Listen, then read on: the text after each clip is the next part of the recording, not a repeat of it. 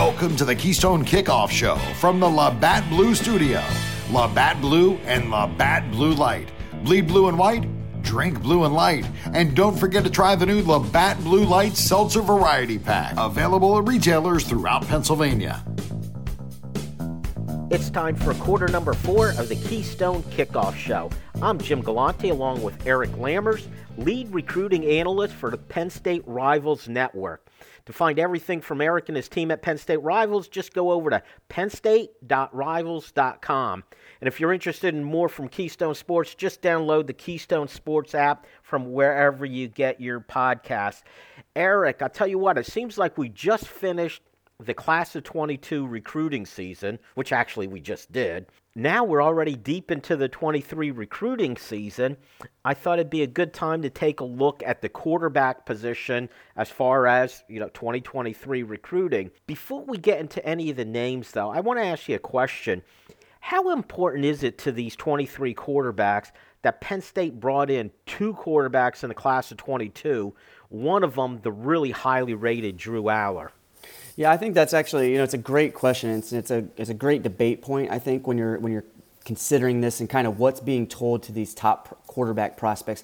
You know, when they're talking to these other schools, obviously they're you know Penn State has some uh, offers out in this 23 class, some of the best in this 23 class, and obviously those guys are coveted by you know some of the top programs in the country. And so it doesn't take really a genius to figure out that some of those top programs, when they're talking to these kids and they're getting to know them and, and, and talking about the other schools that maybe they're considering, they're obviously going to use that to their advantage when they're discussing the depth charts, right? And so they're going to say, well, you know, make sure you really look at these depth charts when you're when you're considering your options, right? And maybe take an extra long look. And they might even mention, you know, Penn State, you know, they signed two last year, two really really good ones. And uh, you know, are you really willing to go and sit behind those two as they kind of figure it out? And so you can bet that that's being used. And Penn State, they know that. They're well aware that that's being used out there on the on the recruiting trail against them. And so that's kind of where you see them now kind of maybe look beyond maybe some of those few those uh, few early offers that they extended and, and, kind of as they build their board because it it's something that's definitely strongly being considered uh, by uh, some of these top prospects that are looking at them, but also being used against them by some of these other top schools that they're competing against for some of these dudes as well. Now, there's a couple schools, and I know you're familiar with Ohio State and their recruiting. It seems like it doesn't matter how many good ones they have, they're always able to get more, but that's a conversation for another week. Um, let's talk about some of those players who are at the top of the food chain, the guys that every big time school are after but Penn State, whether they have a great shot at them or not, they're at least making offers. Mm-hmm. Yeah, yeah. So I mean, they have some a few of these top guys that they're really going after, like we had talked about, and that, guys that they've been on for a while, and a couple of those guys that you're really when you consider that group, who you're really thinking about are the Dante Moore. So Dante Moore out of Martin Luther King, uh, there in Detroit, Michigan. He's one. Uh, Dylan Lonergan, Brookwood High School down in Georgia.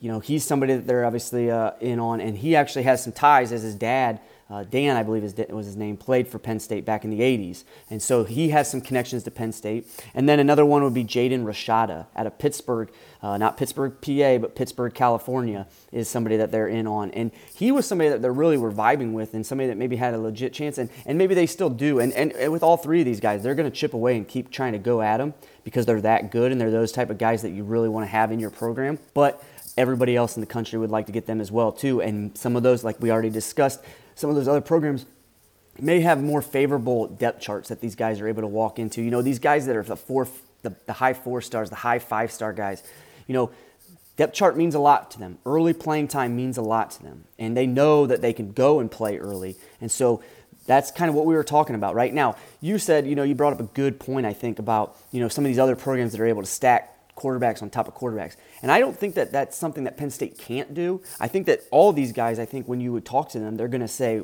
you know, and I have to believe this because Coach Franklin and Yurcich are not going to offer a kid if they're not, they don't have that inside them.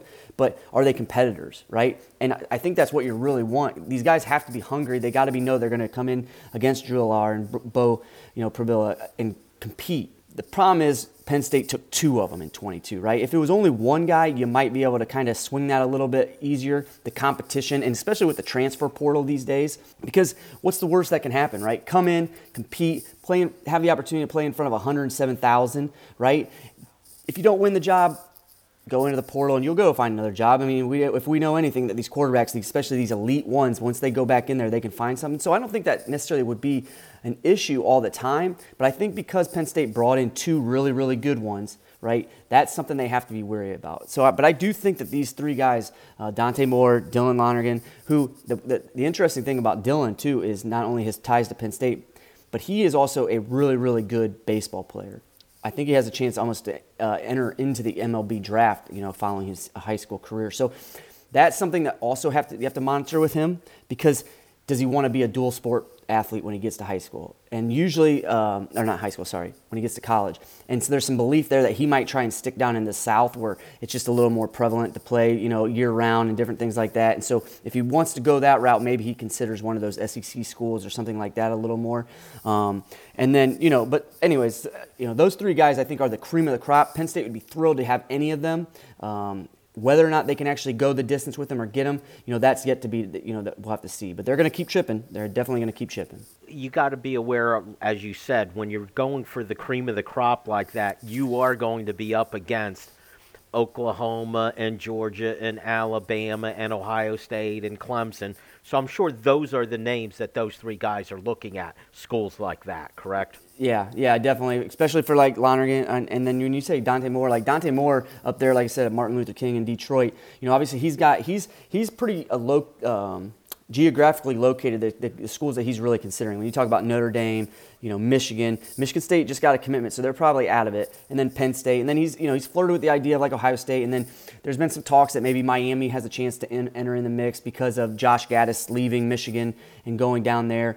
But in reality, who Michigan's promoting at their, at their OC spot has a really good relationship with Dante. So I really think that's probably the one of the three that I really think personally that the Penn State staff could have a, a really good opportunity with uh, and could make some headway with just because of how he seems to be kind of sent, uh, geographically located and kind of wants to stay in this uh, in that area. Uh, however, I think he has a really, really good uh, relationship with the Michigan staff, and I think Michigan's probably the team to beat for him right now. But I definitely think of all the three guys that we mentioned, he would be the one that I think the Penn State staff could go after the hardest, potentially, you know, stay in it till the end and, uh, and maybe pull off, you know, a, a recruiting, a big time recruiting win. There's those guys who are at the top of the food chain. They're the elite you can't depend on that. So you maybe need to look at the next level of quarterback and I know there's a couple names there that Penn State has made offers to fairly recently. Yeah, yeah. So obviously, so they, so uh, the nice thing Penn State had, you know, obviously we've talked about it. A majority of their 22 class was kind of locked down, right, when they came out in December. So when they got to be able to go on the road in January, you know, they weren't spending their time, a lot of their time, going around and making sure that, that they were locking down that class or making sure all of their commitments were secure because those guys were already signed. So they, what they did is they which is becoming more and more of a trend in college football, use January almost as a uh, evaluation period, which gen- usually falls in April and May when the coaches are able to go out and kind of when they've turned the page to that next class. But now because they have they have most of your class locked down already, and you have that time to go out in January, use it a little bit of an evaluation period. And the staff did that. They went out and they, they found, well, they not found, but J.J. Kohl was somebody that they went and saw throw again. He's out of Kenny, in Kenny uh, Iowa. Apologies uh, to those guys out there in Iowa if I mispronounced, but he's a bigger, prototypical size quarterback, six foot four, or sorry, six foot five, six foot six, you know, 230 pounds, big, tall guy in the pocket. But the, Penn, the thing that really stuck out to the Penn State staff and what they had told him was that they really, really liked the way that he can throw on the run. Uh, for a guy that his, has his size, the way that he could his, keep his accuracy with his arm strength and he's rolling out, they really, really like that. And so they jumped in with him. Uh, they've seen him throw live. They had him in camp pass this summer, so they're very familiar with how he can uh, how he can throw the ball. He's a basketball player as well, um, so they just have some things that he, they really like about him.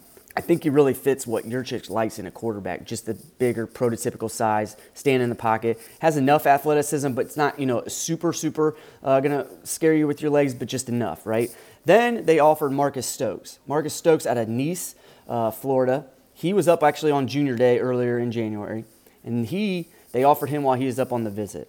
He is more of your do it with your legs, but also can do it with your arms. He's a little undersized. He's in that six foot, you know, six foot, six foot one uh, range. So, but he's super athletic, and can make he can make all the throws. It's just whether or not you know can he stand in the pocket and see right. And so that's kind of the difference between him and JJ Kohl. He is somebody that I'm very very high on. I look for him to continue to have his recruitment pick up as people become more and more familiar with him, just because he has that athletic dynamic. He you know he is somebody that I think. And it was funny because we interviewed him when we did an interview over at Nittany Nation with him. He he just oozes moxie right? Confidence. You know, he just has all the confidence in the world in his ability. And I think that's something that really resonates with somebody like Coach Franklin. Because I think Coach Franklin, if you can go back to, you know, Trace McSorley, having a guy like that, right? Just Trace wasn't the biggest guy, obviously, but he had all the confidence in the world. You know, he had the moxie. He, when he stepped on the field, people were going to follow him. He was a heck of a leader, right? And I think that's something what maybe they see in Marcus Stokes as well, because he just has. You just you're talking to this kid, you're doing an interview with your kid, and you're like, well, I'll just go out and run and catch passes from this guy because he just has it, man. Like he just something about him, just he's just you know dripping with, like I said, that confidence. So those two guys are somebody that they're they're definitely looking at. I just I think they're going to continue to broaden their search though as well. I think that you know I don't think they expect either one of those guys necessarily to jump in right away. I think if either one of them were going to, I think maybe J.J. Kohl his timeline is maybe a little bit shorter than what uh, Marcus Stokes. I think Stokes is going to want to see his take off a little bit. I think he's going to want to definitely get into April and May. Whereas Kohl has some uh, big offers already between like Minnesota, Nebraska, Iowa State, different things like that, right? Indiana. And I think, you know, he's going to be able to kind of get his focus lined up and kind of where he wants to go. And so we'll see if Penn State's that. But Mark Stokes is going to go on the distance. But I think they'll probably end up broadening that as well as, as they go into, again, that evaluation period in April and May and then maybe even see it go into the camp session in summer. And, you know, quarterback is such a position you got to see these guys throw live. You have to. You can watch film all day and see them, you know, make all the throws on film, but until you're really next to them and and and, and you know, seeing that ball come out of the hand and hearing that ball come out of the hand, most quarterback coaches and most offensive coordinators are not going to make are not going to feel comfortable at least taking a guy, let alone offering a guy until they have some of that in-person data that they can kind of really register. But yeah, so I think that's going to. I really think that they're going to continue the recruitment of 23 quarterbacks probably on until the spring and maybe even into early June. Uh, uh, speaking of Stokes not having the prototypical size, that seems to be less an issue anymore. Does he have the arm though? To he does. be a big time college. Yes, he does. He does. He there's no question about that. And when you turn on the film, you can see him make all the throws. He makes the throws from you know different platforms. He makes throws off balance. Um, the arm strength's there, like you said, and that is becoming more, especially at the college level. I don't think it's as big a. Just find me. Find me somebody that is a leader. Find me somebody that um, is a winner and that people will gravitate towards at the college level. And I think Stokes is a guy like that, and I think that's why Coach Franklin. I'm not. I, I really think Coach Franklin saw something in him when he had Stokes on campus, and kind of said, you know what, this is the guy I think would make perfect sense in this class because we can afford to take a little bit of a risk, right? We we got two really really good freshmen on our, already on campus. We don't need to find the prototypical size. Maybe maybe we can take a little bit of a risk, and maybe we hit lightning in a bottle with somebody like Stokes, and and and and why not? Let's go for it. Okay, thanks very much, Eric. But that's it for this edition of the show. Thank you all for tuning in. Make sure you join us next time on the Keystone Kickoff Show. This is where the temperatures are unkind.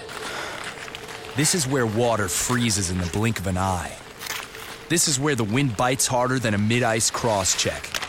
This is where the beer is always on ice. This is Labatt Hockey, played the way Mother Nature intended. Labatt Blue is proud to support pond hockey and all the hardy souls that like to play it cool. This is Labatt Hockey. Beer, Labatt USA, Buffalo, New York.